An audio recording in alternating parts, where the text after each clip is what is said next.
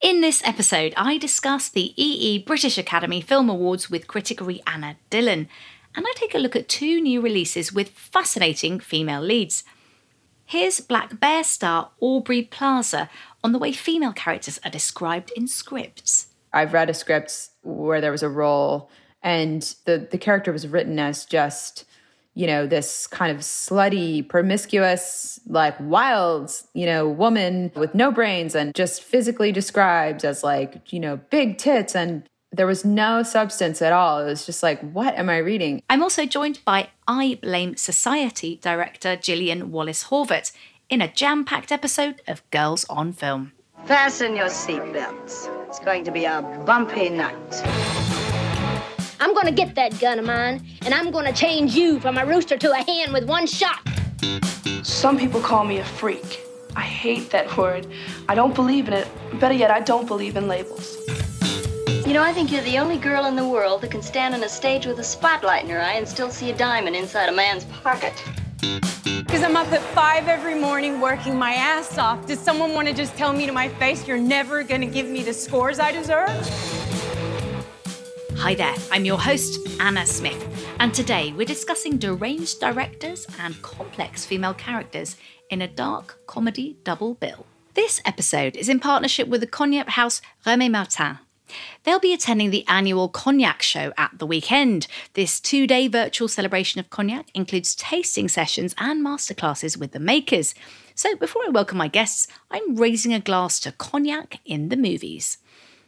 Cognac is actually one of my favourite drinks, and I'm always tickled to see it pop up on screen in some rather glamorous places. So here's my top three. First up, a female icon, Audrey Hepburn as Holly Golightly in 1961's Breakfast at Tiffany's. She serves a Mississippi punch, which is a mix of cognac, bourbon, and rum, at one of her infamous soirees, which features fabulous hats, a lot of fun, and a ginger cat. Now, I've got a wonderful idea. We could spend the whole day doing things we've never done before. We'll take turns. For something you've never done, then me. Of course, I can't really think of anything I've never done.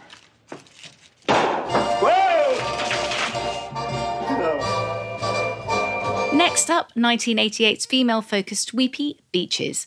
The singer Cece, played by the great Bette Midler, twice orders her favourite drink, the Stinger, made with cognac and white creme de menthe. I know it's not Buckingham Palace, but it's home to me. You don't understand. I'm crying because I'm happy. It just hit me that I'm free. You don't know what it's been like for me. My father controlled everything I did, even down to the kind of law I practiced.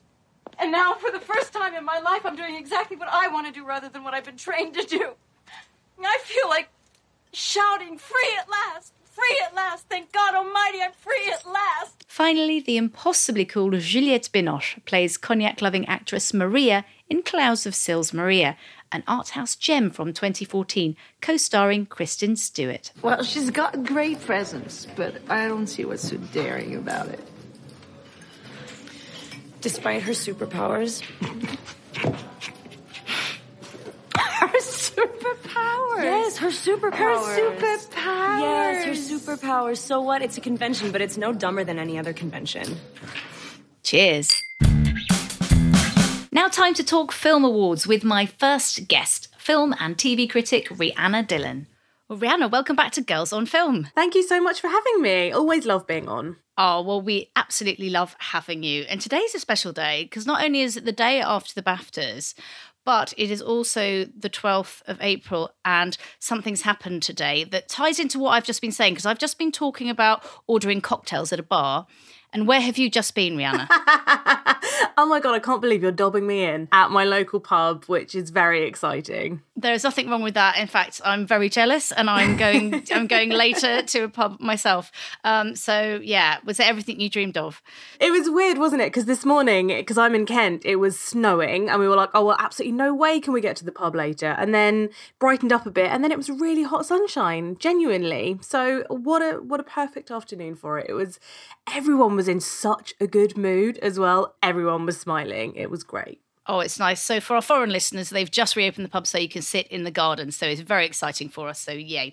Brilliant. Okay. Um, well, you know what? You deserve a drink because you worked very hard this weekend. I saw you on the E BAFTA show on Saturday on TV. How was that experience? You did great, by the way. Thank you so much. It was really fun. I really enjoyed it. They really kind of took care of me. But also, it was just such a pleasure to be able to talk about the Craft Awards because they're so often, I think, an afterthought in in ceremonies like the BAFTAs or the Oscars. It's like a sort of also this lot received and you just get like tiny little clips whereas to have a whole show just dedicated to the crafts explaining what they are we had joanna scanlan on the show who is a like bafta nominated actress she's and writer and producer she's been in loads she's going to be in after love coming out quite soon which very excited about that gorgeous film. Yeah. and it's it's great, and she's fantastic. She brought so many like fun anecdotes with from an actor's perspective, which was really nice. And Clara just sort of held it all together perfectly. And then Noel Clarke came on and did this incredibly powerful, kind of gut wrenching speech, which left us all in tears, to be honest. But it was yeah, it was a really fun night. Are there any particular wins either from that night or the subsequent night on the Sunday that you're extremely happy about? I think from the craft night, it was really, you know, it couldn't really have gone to anyone else, but sound design going to Sound of Metal was really, really great. Where, you know, we were all cheering that. I think that was fantastic. It, the amount of dedication, I think the sound engineers came on like as a year before filming even began. That's just sort of how much they they were going to win that award. They were determined. Um, and then I guess from the main show, seeing Bukky Bakray win E Rising Star. Um, I voted for her, so I was really pleased about that. Promising Young Woman, I've been rooting for for a really long time because I saw it before the first lockdown over a year ago Oh, now, actually in a cinema. So to ha- kind of have to have like sat on that for a year has been really strange. Now that it's finally coming out, people are, are able to see it, and the the buzz around it is really great. I've I've I've just loved seeing how much it's being celebrated. I've seen some really interesting criticism around it as well. Not stuff that I necessarily agreed with, but it gave me a completely different perspective on it and I, I kind of made me realize just how important it is to always read criticism around stuff, even if you love it to bits. And it, you know, it's not about changing your mind, but just kind of being aware of other people's opinions and perspectives. My assistant tells me that you're interested in resuming med school. I left under unusual circumstances. You remember the accusations made against Alexander Monroe? I don't. He took a girl back to his room. You know, we get accusations like this all the time. So it's a he said, she said situation. What would you have me do? Ruin a young man's life? Well, there is so much to unpack on that film, and that's why in our recent episode we got not only a critic on, but an activist who talked about the intersectional feminism aspect, and also a former police chief to talk about the very topical aspects. So, but I think we're going to continue talking about that film because there is so much Yes. to speak about. But yeah, I, I was thrilled to see wins for that. Also, uh, as you say, Bukky, who um, we recently had on our EE Rising Star episode, along with Morfydd Clark, and she And Morfydd is also fantastic. I mean, it was a really, it's always a really strong category, and it was again this year. any one of them would have been fantastic winners. Yeah. All absolutely brilliant. And it, it was one of those BAFTAs actually where I didn't feel any of the nominees were out of place. And I have to say, last year I thought a lot of the winners were out of place, and I wouldn't have, I wouldn't have even nominated them. So I think it's a real about turn. Um, and I thought it was a fantastic ceremony. And also um, Pippa Ehrlich for my octopus teacher. She's a recent guest, and that's yeah. a big, big favourite, I think, with a lot of our listeners. Um, but of course, four wins for Nomadland. Tell me your thoughts on Nomadland. I really enjoyed Nomadland. I, it's funny because it's not got for me. It's not like a film that I necessarily am going to go back to over and over again. But I really admired the way that Chloe Zhao kind of took this idea and made it so her own and so unusual and so. I, I mean, it's really exciting. I think for Chloe Zhao to be to be demonstrating so many different strengths. The fact that she's going to do the Marvels, the Eternals next for Marvel is just like wild. And we don't often see women getting these sorts of opportunities. I think in previous, you know, even like kind of a few years ago, if Chloe Zhao had made that film, I think she would have been very much seen as an indie filmmaker. Do you know what I mean? It kind of has that feel to it because it doesn't feel like it's got a huge budget, even though it has, you know, Frances McDormand. She is also quite well known for doing interesting, not necessarily kind of um, big Hollywood lead roles, I suppose. So yeah, that was just it was a real, real pleasure to see her win. It's so well deserved. It's experimental, it's beautiful. It tells a story that we don't necessarily know about this kind of community in the west of America post recession. It's very niche, it's very specific. And that's what I really like. It's not something that we would have heard about before, especially over here. Yeah, it does have an incredible sense of atmosphere and it does take you on the road with her. And how fantastic to see a film directed by a woman of color about a woman over 50 years of, of age you yes. know and, the, and that's winning everything. Hooray you know fantastic. And it's also really good. And, and as you say it doesn't follow a hollywood kind of pace. It doesn't have a hollywood kind of ending. No. but it's all the more i think profound for its sort of quiet moments and those moments of reflection and it has a lot to say about community which feels very topical. I suppose the comment on capitalism as well. I think in a year where I don't know about you. I have sort of turned to like online shopping so much just to get like those dopamine hits, which is actually why before I went to the pub today, I went to shopping because what I did you buy? I bought this jumper. Very nice, um, listeners. It's a very nice yellow shade. Suits you beautifully. Nice pale yellow, yeah. Jacket, dress, and and I guess watching watching Nomadland, it was kind of it sort of made me think. Oh, I need to take a, a bit more control over what I actually do, spend my money on. Why am I spending this money? What is this for? And I think it does that in not at all a preachy way. It sort of lets you come to your own conclusions there as well. Yes, that's a really good point that has been mentioned. I think Mia Bays was talking about that on our sort of review of the year and how we're all thinking more about um, you know, being socially conscious and where we put our money and what we buy, but also not just, you know, consumer goods, you know, physical things, but films, how we consume our films, where we buy them from when we watch them at home. So, all really interesting and relevant stuff.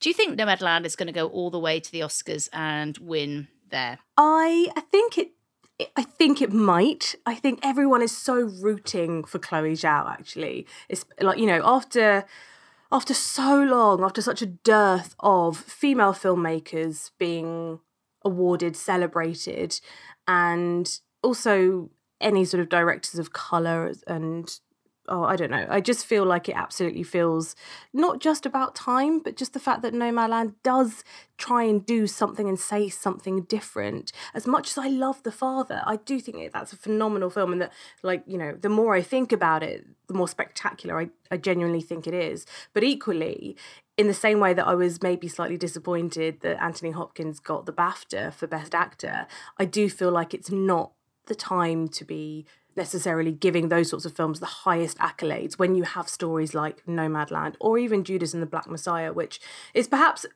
again more traditional um, just in its approach, but is it's saying so much. Mank, it's an incredible achievement. I think David Fincher is, you know, as we all think, is a pretty good filmmaker. But again, it's it's not necessarily something out of the ordinary. It's he's very well known. Of course, it was going to make a lot of money. It's got an Oscar winning actor at the center of it as well. But it's I think Nomadland just has just has that edge perhaps, but particularly with critics and voters yeah, it feels like finally a lot of voters are coming along to perhaps what critics and other, you know, lots of kind of liberal types have been saying for a while. It's like you've got to sort it out, Academy. You know, yes. you've got to be more diverse. And finally, I feel like the tide is, as you're suggesting, the tide is kind of moving that way, um, which is exciting. And of course, two women nominated for Best Director there. I think Chloe Zhao could take it. What do you think? Yeah, I really do. I think even from like the very beginning, I think it is the directing that you you look to with that film um, that's kind of shouts the loudest almost, but in quite a subtle way. So with Promising Young Woman, I think that might be a bit too divisive somehow, even though it's, you know, post Me Too, and obviously that will be at the front of everybody's minds when they're voting. Um, I just think that Nomadland, because it was so kind of unexpected and but still still ticks those academy boxes with the likes of Frances McDormand. I think she might get it. I think it's a good shout because and also for best picture you're looking at something that everybody loves. And Parasite was that. And you know, before that, it's actually been kind of more slightly mediocre things like Green Book that everybody's quite loved. Um, but yeah, but um, yeah, apart from Rhianna, you should just see her face, listeners. Um, but but yeah, so what what I'm saying is, I was excited about Parasite, and it shows how brilliant it was. The fact that everybody loved that, but yet it was quite edgy. Promising Young Woman is quite edgy, so I just think it might split the vote as it's just a little bit in places. Nomadland, even though it's less traditional, it still has that kind of heart, and it's also based on a true story, and it stars a frequent Oscar contender and winner, Frances McDormand. So, and it also has the modernity of being directed by a woman of color, and yeah, so yeah, go go Nomadland. yeah, and many Basically. other, and many other things on that list. Quite frankly, yeah, I, I actually love all the films on the best picture list. It Fantastic. has it yeah. has been such a strong year. This is what I keep saying, and it is quite frustrating, isn't it, when you sort of hear people who sort of say, "Oh, it's not been a great year for film," and you're like, "Are you joking? It's been such a good year." And the fact that we're not having to thinking about like the award ceremony last year with all of like with Tarantino and Al Pacino and Robert De Niro and all of these huge um old names that we've kind of hear again and again. It's just been so refreshing to have a film award ceremony that reflects the sorts of films that I've actually been watching and enjoying that have spoken to me and have been doing and saying something different and have been teaching me things as opposed to just being sort of luscious to watch, which of course there is plenty of those there and that is absolutely a valid form of film and entertainment but it, it genuinely has been a pleasure to see some some films that might have been outliers in other years Welcome to Badlands Spa. What the nomads are doing is not that different than what the pioneers did. Hey, You gotta make the hole bigger. The I think Fern's part of an American tradition. Oh, He's gonna come right through the glass. My dad used to say, What's remembered lives. I maybe spent too much of my life just remembering. Well, it has been a good year for film. Whenever people say that to me that it hasn't, I say, listen to my podcast because we're covering them all. Listen to our podcast because the girls on film have got it sussed. So, 100% And any other Oscar things you wanted to highlight? one thing that's kind of struck me is that I, I, I feel like I can't really call the lead actor and actress categories because I do think they are all so strong. I don't know about you. Were you like were you surprised when Frances McDormand took it last night? I wasn't, but I mean, I felt like any of them could. I mean, I thought, you know, maybe Vanessa Kirby for Pieces of the Woman could have taken it easily, and there's been such a huge buzz for her. Um, but it felt like for a long time, Nomadland was just leading the charge with everything. So I wasn't particularly, and of course, her performance is amazing. Yes.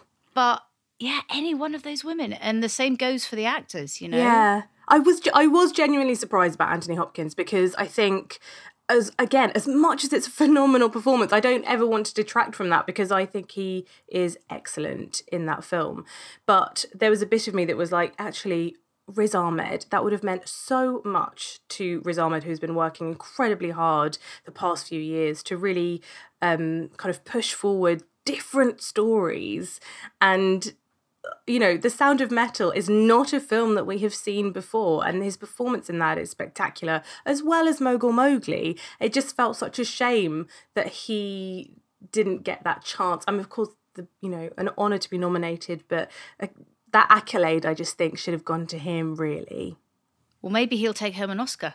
We'll see. maybe We will against see. Chadwick Boseman though in the Nah. Oscars. Yeah, I don't think so. That's really, really tough one to beat, um, and understandably so. Now, listen, my next guest um, is a fantastic actress, and I want to know if you're a fan. I'm hoping you are, because otherwise it'd be quite awkward. um, you can leave before she arrives, but are you a fan of Aubrey Plaza? Oh my god, I love Aubrey Plaza. That's really weird actually. I just watched um Mike and Dave Need Wedding Dates because I hadn't seen it before and I was like, but Aubrey's in it. Like, who cares if the rest of it's not great? She's amazing. And uh, happiest season i've got to say is one of my f- now my new favorite christmas movies um just for like the spark between her and kristen stewart. So sexy and she wears so many incredible blazers in that film. I just love her She is absolutely brilliant in that film. In everything, I agree. But yeah, I mean, she's now got a huge lesbian fan base. I think, and lots of people who, who, yes. who without spoilers, uh, feel that the story should have gone in a different direction. I'm with them. Say. Absolutely, yeah, really. I agree. I 100% agree. That was a much healthier relationship than the one that actually ended up kind of happening. It's still a great fun film, though, isn't it? Yeah, it, I, it, it, was so nice to see a different Christmas film. Um, yes but but yeah, still had the warm, cozy feeling. so um, so we're going to speak to Aubrey Plaza in a minute. But meantime, Rhianna, thank you so much for joining Girls on Film again. Is there anything about your work you'd like to flag up to the listeners? Anything um, you're up um, to? Is there anything I'm doing? I'm going to start a new Biffa podcast very soon, so do keep an eye out or an ear out for that. I'm on um, Six Music every Monday morning with Lauren Laverne, so uh, I talk about film, streaming, TV in that slot. So yeah, just have a listen. Thanks. well, I always enjoy listening to you. Thank you for joining Girls on Film. Take Cheers, care. Anna. Bye. That was Rhianna Dhillon. As mentioned, my next guest is Aubrey Plaza, who's known for her performances in Happiest Season, Parks and Recreation, Scott Pilgrim vs. the World, Safety Not Guaranteed, and Ingrid Goes West. Her latest film is the dark comedy Black Bear. Written and directed by Lawrence Michael Levine, this surreal relationship drama stars Aubrey as an actress shooting a film in a remote location. But there's a lot more going on in this film, as we will discuss. Well, Aubrey, welcome to Girls on Film. Thank you. Thank you for having me. Well, I've been a fan of your work for a long time Parks and Recreation, Safety Not Guaranteed, Ingrid Goes West, Happiest Season, now Black Bear, which is just an insane film, but I was absolutely riveted kind of disturbing, uncomfortable, tripping, amazing. I figured if um, I never learned how to cook, then I would never become a housewife. You're really hard to read. Yeah, you know what? I get that all the time. Do you find it weird acting in your own films? I actually find it kind of humiliating. What persuaded you to make this film? Well, there were so many things that came up for me when I read the script, and Larry Levine, the the writer director, had kind of written it inspired by me and inspired by some of the conversations that we had had about how complicated it is to make films with your intimate partner. So there's just a lot of things about this movie that were very familiar to me, things that I felt like at the time I would I wanted to explore and to kind of work out in a way. And I also just loved the script. It's a beautifully written script. There was practically no improv in the film, which I think comes as a surprise to a lot of people. It was written almost like a play.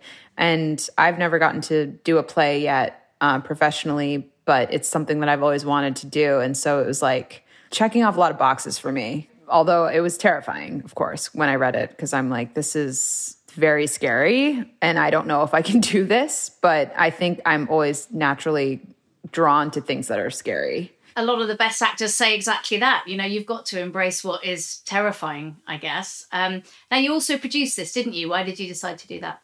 I I think it was just like a natural move. I think Larry wanted me to produce when he gave it to me, and or or at least that's what he said, and was kind of like would love you to come on as producer. I the movie is such an artistic film. It's not an obvious marketable, you know, commercial movie. So I knew that getting money and getting financing was going to be quite tough because people don't want to spend money on such small small movies. So I think I just as a yeah, I think there were two two reasons. One, I just wanted to help get the movie made and I thought as a producer I could really, you know, get in there and try to throw my weight around as much weight as I have. Um, and then as an artist, I just thought, you know, if I'm going to put myself in this such a vulnerable position, which I felt like the role called for, I wanted to make sure that I was involved in all the decisions that were being made around the film. And I wanted to feel safe and comfortable in terms of just how the set was being run and all those kinds of things. So it just made sense. Well, it's an interesting one because there's, you know, it's a male director and two fascinating, complex lead female roles in there. And I thought it's interesting that it's a male director who tackles feminism arguments head on, but from a kind of almost a guilty perspective, hasn't he? He sort of said that he had a, a long, hard look at his own complicity in the state of affairs. And I thought that was really honest. Can you talk to me a little bit about that and how that fed into the film. As much as it was personal for me, I think it was very personal for Larry as well. And I think that these are the conversations that he has with his wife and with his friends. He's very, he's a very, very sensitive guy. He wants to talk about the issues and he wants to talk about the state of things. And he's not someone that takes any of that lightly. So I think it was probably not to speak for him, but probably cathartic for him to kind of put all of those philosophies and all of these kinds of things that are swirling around in his head onto onto film. That there's a very painful um, episode in which um, the director character kind of gaslights his actress partner and tries to make her jealous um, in order to get a better performance. Does that kind of stuff really happen? Yes. I mean, thankfully, I don't think it's ever happened to me, at least to to that extreme. Yeah, I think that there's a history of directors, you know, manipulating their their actors to get a performance and gaslighting them or emotionally ver- abusing them. And i think that the film really speaks to that. And it's kind of begging the question of at what cost do we make these quote unquote brilliant films? Is it worth it in the end if you leave an actor just in a puddle on the floor in their own tears. I mean, what is what what are we doing? I, so I think it the, it asks that question a lot, and I think I, I believe that the world is slowly changing, and that you know directors aren't getting away with that kind of behavior as much as they maybe used to, and I hope that that continues because I don't feel that anyone needs to be gaslit or manipulated to to have an amazing performance. And i think it's actually the opposite and that if directors make a actor feel safe and respected that they're willing to expose themselves more and and give more. But it's just hard when you're dealing with these directors that have historically been kind of labeled as geniuses mad geniuses and unfortunately the more talented they are the more they get away with do you identify as a feminist? Yeah, absolutely. What does that mean to you? I think for me it was it was almost just ingrained into my brain since I was young. I went to an all girls school uh, pr- pretty much my whole life until I went until I was 18. So I grew up with very powerful, you know, strong uh, women uh, teaching me and um, and instilling these kind of values that we are equal in every way and we are we must be treated as such. And so I it was not something I ever had to grapple with. And I think when I ended up going to New York and then suddenly being in classes with boys and then getting into the comedy scene that is so male dominated and choosing a career path in film that is so male dominated. I got a film degree at NYU. And at that time, I think things have changed, but at that time it was very male dominated. And I was just always blown away by just the idea that, yeah, that women were, didn't feel like they could speak up, speak their mind, or that they were being re- valued and respected. And so I think that it's, it's just who I am. I think I just naturally and have always kind of carried that with me, whether I was conscious of it or not. Are there t- any sort of turning points in your career that you remember early on where you either turned something down because you weren't comfortable from a gender perspective or you just kind of pushed back and made it more equal? I don't think I've ever turned anything down. I think that there's like, there have been many instances where I've felt like, where I've read something on the page that I feel like a female character is is just not being not written well. There's no nuance. There's no you know it's it's just so kind of cliche and sexist and just there's certain even just the way scripts are being written have had to change and slowly are changing. Just even the way that women are described in script form in films and stuff. I think that i've had i've had at least one experience i can point to where i've read a script where there was a role and the woman was the the character was written as just you know this kind of slutty promiscuous like wild you know woman with no brains and just physically described as like you know big tits. And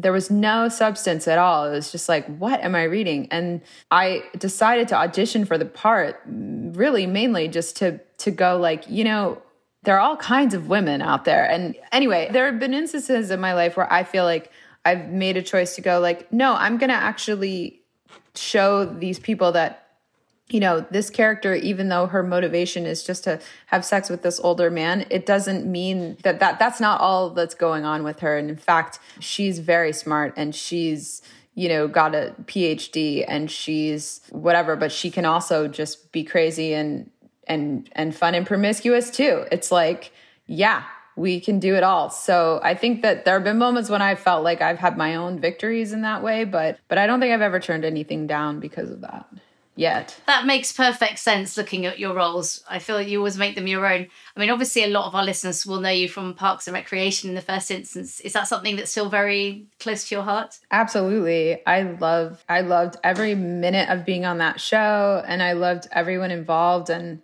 it was one of the first things I ever got professionally. And I think it was the first project that I was in that people saw me in. So I don't watch it, but it feels like I grew up on that show or something. I became like a woman on that show. It's like so cheesy to say, but I do feel that way. I feel like I started off kind of like, you know, I was like 22 or 23. And then by the end of it, I like had a baby and I was married and, um, it was like my mini life that I lived.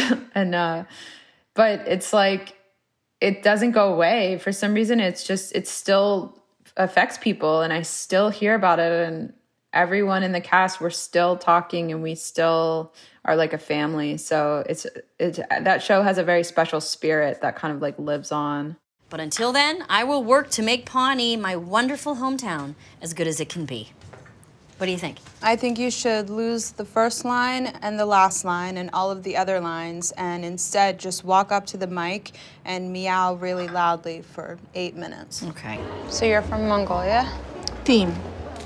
Will you take me with you when you go back there? Oui. I love you. Did you understand that? Did you bring any Wolverines? When you say you don't watch it, do you generally not watch yourself? Or are you just too busy?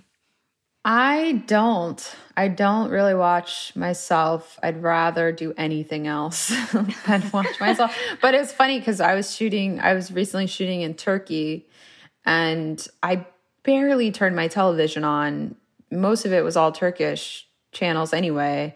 But I found that there was one uh, channel called the Comedy Channel, and I would switch to it sometimes and go like, well, maybe there's something on there. And they were always playing Parks and Rec, and I'm like, the one I was like, this is the one thing I don't want to watch is myself. I was like, if the, they could just air any other show, it'd be great. I'm just trying to like escape from my, myself. But even in Turkey, I was like, oh my god, there I am. Ah. Um, That's brilliant. But there could be worse worse things in life that could happen to you. Do you feel like I, with Black Bear, obviously is comedic and it is very, very funny. But do you feel that's taking you into a slightly different, more dramatic area? Obviously, having been very known for comedy. I mean, I hope so. It's hard for me to have perspective on what area I'm going in or what people think that I can do or not do. And all I can do is just keep moving forward and picking roles for the right reasons. And I try not to get too wrapped up in the career move part of it all, but I definitely am not ashamed to say that I do have this like urge to prove myself to people. And, you know, just because I was so heavily associated with my comedy roles and these kinds of characters in the past that I think I've always had this like slight chip on my shoulder where I'm like, you know, there's a lot, there's a lot more to me, you know, than, than you know, everybody. Um, but you know, who knows what's going to happen. That seems to be working.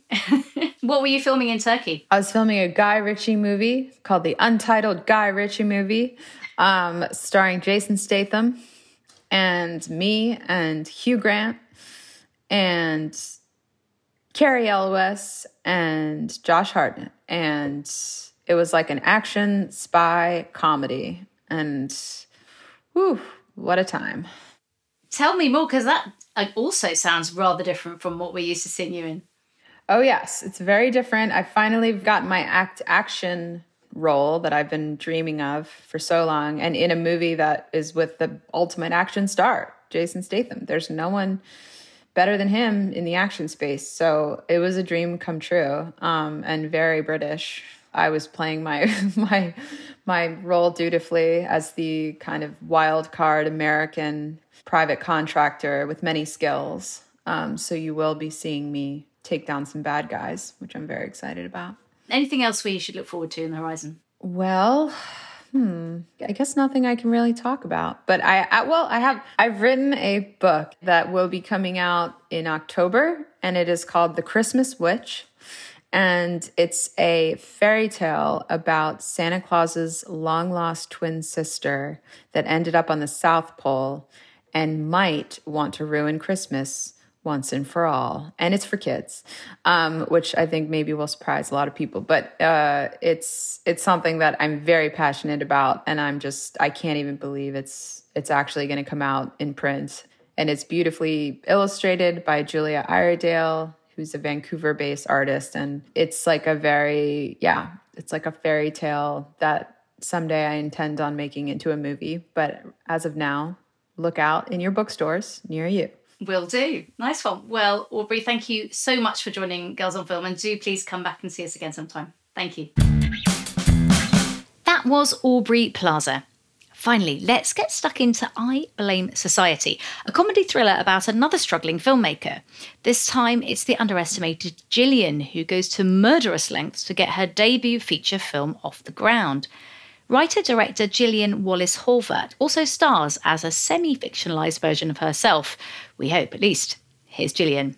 Well, Gillian, welcome to Girls on Film. I'm so glad to be here. Thanks for having me on.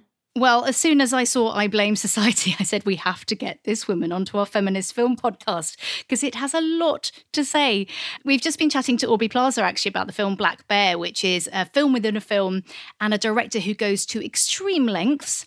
Um, your film I Blame Society is, of course, about a female director who goes to really big lengths. Um, what was your kind of elevator pitch for I Blame Society? It didn't come out of, of like a, an elevator pitched place. So i never i never came up with like a high concept like it's x meets x. It kind of came out of a place of i had a few years ago made a short documentary about uh, a compliment that i had received from some friends that i would make a good murderer. So i made this little documentary where it was um, basically me going around to people that I knew, like my mom and my grandma and my ex boyfriend and my friends, and taking them to like different murder locales, like the docks or the middle of a forest, or interviewing um, them from the back seat of a parked car and in an abandoned lot, and uh, and asking them, you know, so what is it about me that would make a good murderer? This is where I would bury Stalin and murder her if I did it. Now all I have to do is roll her into the grave, cover it up, and make sure I take everything with me. It turned out well, but I just, I kind of didn't think it was enough. I didn't think it was enough of its of its own thing. It was it was just kind of a cute idea. It kind of had like a little bit of like I don't know maybe I'm lionizing the the short documentary format too much, like you know, thinking of like uh, you know, Night and Fog or whatever. But like I, I was like, this is just you know like a little piece. Um, so I told some producers that I was working on another project with about that, about the film, and kind of like in a derogatory way, actually, just like you know, I'm such a maniac, like, look what I did. But they were really intrigued by it. And I think they saw something that I probably didn't see myself because I think I was too self conscious about being in the documentary and felt very awkward about it. And they kind of latched onto the imagery and they were like, it's very, it's very interesting. You know, maybe we should think about extending it into a feature and having it using the documentary as the jumping off point to change and make it kind of a you know hybrid narrative where it starts becoming real and it starts becoming you playing yourself and actually murdering people. Well, it has quite a tonal shift at that point, doesn't it? And you know, obviously, it's not a spoiler to say she starts murdering people, but I was quite shocked when it when it turns, but in, in an exciting way. All the best serial killers are unpredictable. They look at the criminal profile they're forming and they strike outside of it. I could unwittingly reveal too much about myself psychologically by my choice of targets. It's pretty clever, right? And also, I love the creative ways that your character, Gillian, is, is shown to be both starring in and making the film herself, which, of course, was the case for you in reality. Was this challenging to present all that on screen? challenging, but like definitely the core of the film, the crux of it. You know, there was really no, it was kind of the reason to make it was to to illustrate conceptually how it would look if somebody was making a film about themselves who didn't have too much experience with cinematography, but was learning on the fly as she went along and getting better. And that kind of diaristic and self-documentation approach, I thought was was a compelling enough reason to kind of make it because you know there are found footage films out there but they exist very much in a world motivated like oh it's a documentary crew showing up whatever it's much rarer to show something that's like a personal document a personal document of an unraveling. It almost goes back to the original found footage film the original uh, mockumentary david holzman's diary Interesting. Now, talk to me about the inspiration behind the interview scenes where she's called in to pitch for a job where they blatantly just want a woman for tokenistic reasons. I was laughing out loud a lot during those scenes. They felt like they came from a very real place. Tell me more. I mean, they do. Those are all very, very documentary esque scenes, like the reenactment in the documentary. But they're, they're my experiences. They're also there's some sprinklings of you know our producers chipping in and talking about things that had happened to them as well. It builds up to like a very kind of comprehensive portrait of of experiences that I've had and that women that I've known had the first meeting that I ever had was right out of film school. I had a meeting at a management company and the guy said the thing in the film about like, "Oh, you you seem very New York." And it being this kind of strange power power move of of you know saying like this meeting was of, was in Los Angeles being like you don't belong here. You know, there's something clinging to you of this uh horrible intellectual Babylon you, you're not assimilating, which is ridiculous. I think it was because I wore a button down shirt and a cardigan. And that probably it's now I know that that's that's really not appropriate for what screenwriters are supposed to wear to meetings. They're supposed to show up with a beard and a baseball cap. well, the film also says in those scenes something about expectations from quote a strong female lead unquote um, what are your feelings about that term I think it was definitely created by a man. It's not something that uh, a woman would ever use to describe a character because obviously, just like the kind of maybe describing the obvious and, you know, and somewhat of a tautology as well.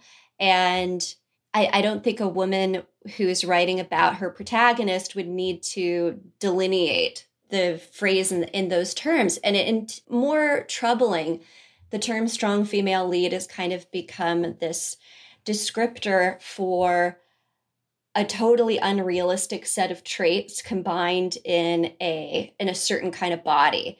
It's um that kind of description that you read all the time in screenplays like she's beautiful but she doesn't know it. You know this kind of thing that a man's idea of a strong female lead is you know a woman who is suffers who is non-threatening who is quote unquote likable, meaning, you know, definitely non-threatening and somewhat somewhat irrational. It kind of to me like one of the quintessential examples of a of a strong female lead is probably I'm not going to like name names, but there's a certain horror movie that came out about maybe more than 10 years ago and the character it's her fault that the whole film happens. You know, she they're presenting her as like this girl with a lot of moxie, but really she's an asshole. She basically gets the characters into the whole situation that they're in and is responsible for them all dying one by one, but they're like, she's so tough.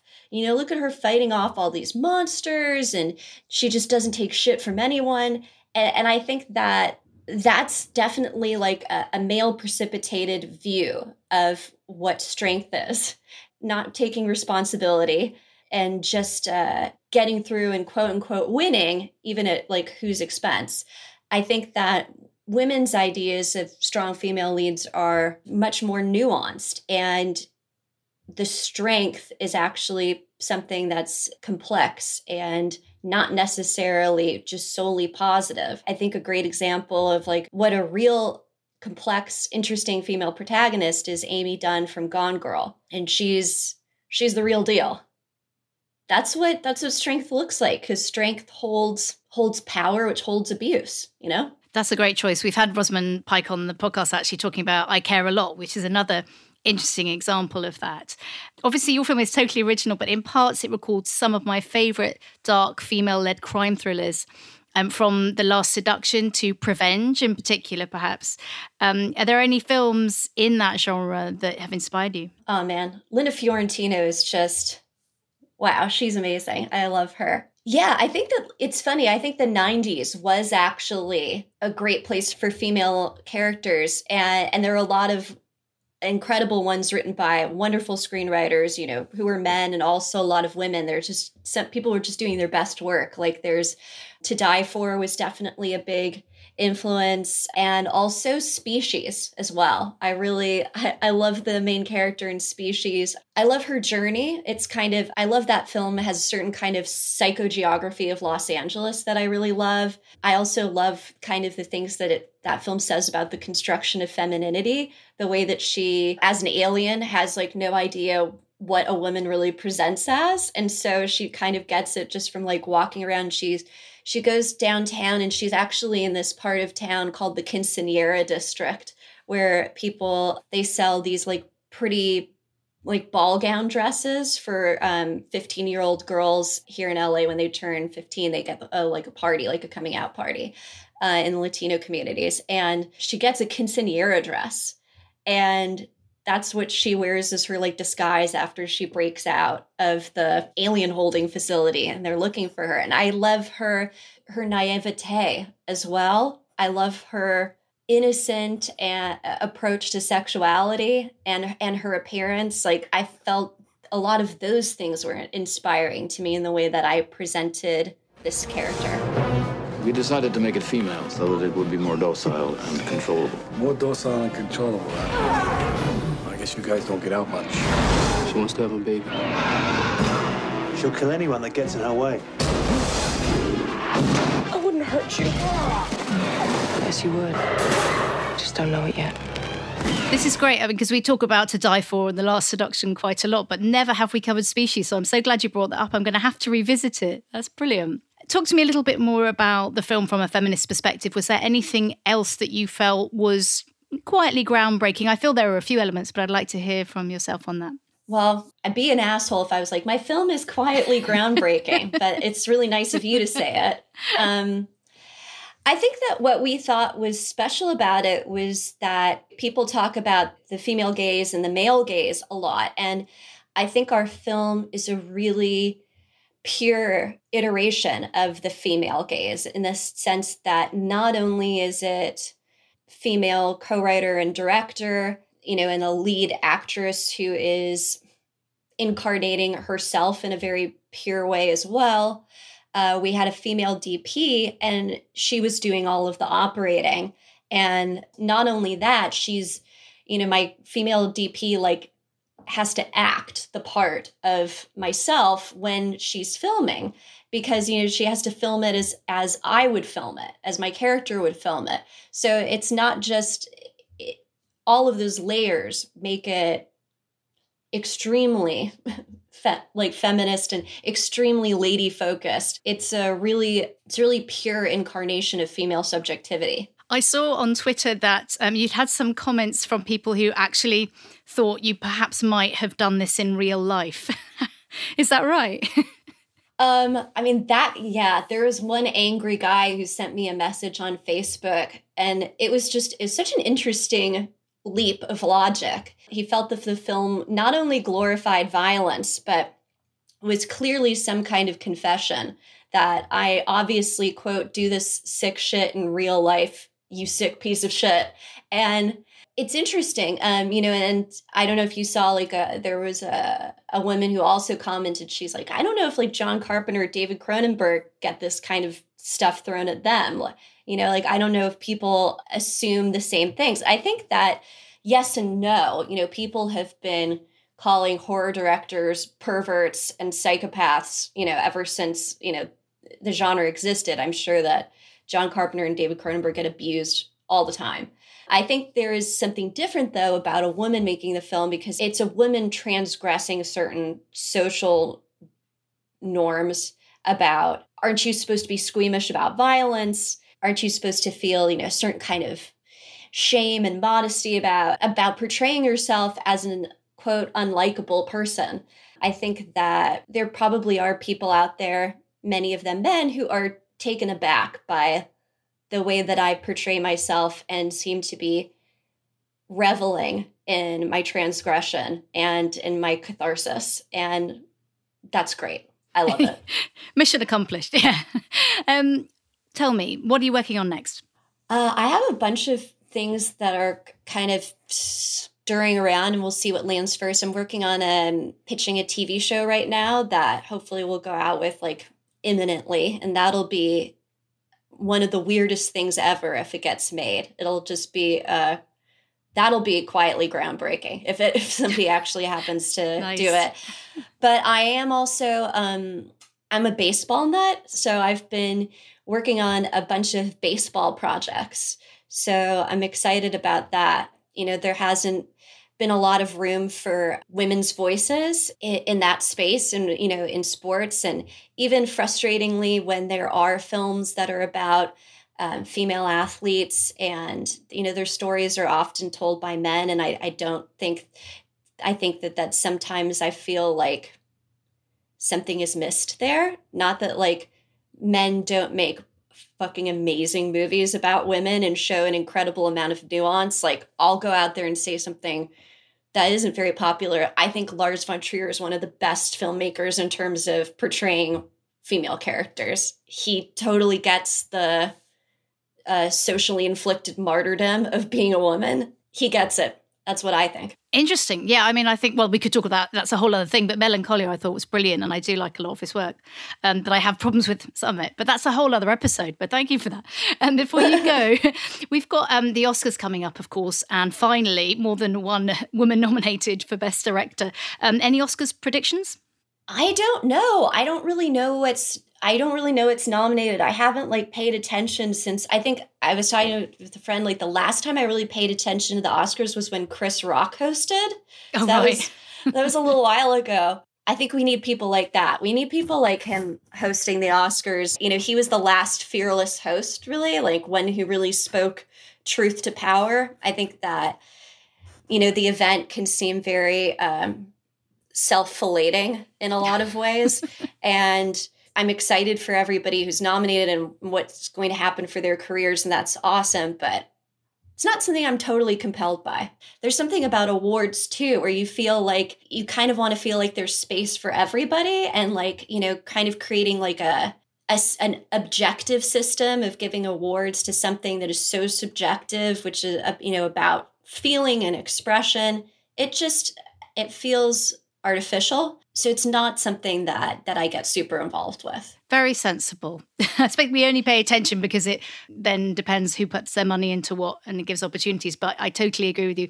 Often the Oscars do not reward the best films, or certainly have a very subjective view. Hell Um, but- no. Yeah. I like like remember I remember the year that like so many of my favorite films came out. I think it was like 2013 or 2014. It was like that was the year that Under the Skin and Spring Breakers and Startup all came out the same year. Those were all my favorite movies of that year, and they none of them got nominated for Oscars. And I just I think that was one of the, like my like totally faith breaking moments in that. That was it. Great choice in films, may I say, unsurprisingly. Well, Gillian, we can't wait to see what you do next. And thank you so much for joining Girls on Films to talk about I Blame Society. Thank you so much, Anna. It's been great to speak to you. Thank you. That was Gillian Wallace Horvat. I Blame Society is available for digital download now, and you can find Black Bear on digital from the 23rd of April 2021 in the UK. You can also watch my reviews of both of those films on the film review on the BBC iPlayer now. Thanks for listening to Girls on Film. Do follow us on social media. We love to have you with us. We give daily film recommendations and we also have a Patreon page with video content. Go to patreon.com forward slash Girls on Film podcast. Also, why not pop over to the Kermode on Film podcast, where you'll find the latest episode features myself and Mark Kermode. We're doing a bit of armchair travel and going on holiday vicariously through the movies. Girls on Film is an HLA production. It's brought to you by executive producer Heather Archbold, audio producer Emma Butt, assistant producers Heather Dempsey and Eliana J, and our partners for this episode, Remy Martin. You've been listening to me, Anna Smith, and I was joined by Aubrey Plaza, Gillian Wallace Horvat, and Rhianna Dhillon. See you soon. Stay safe.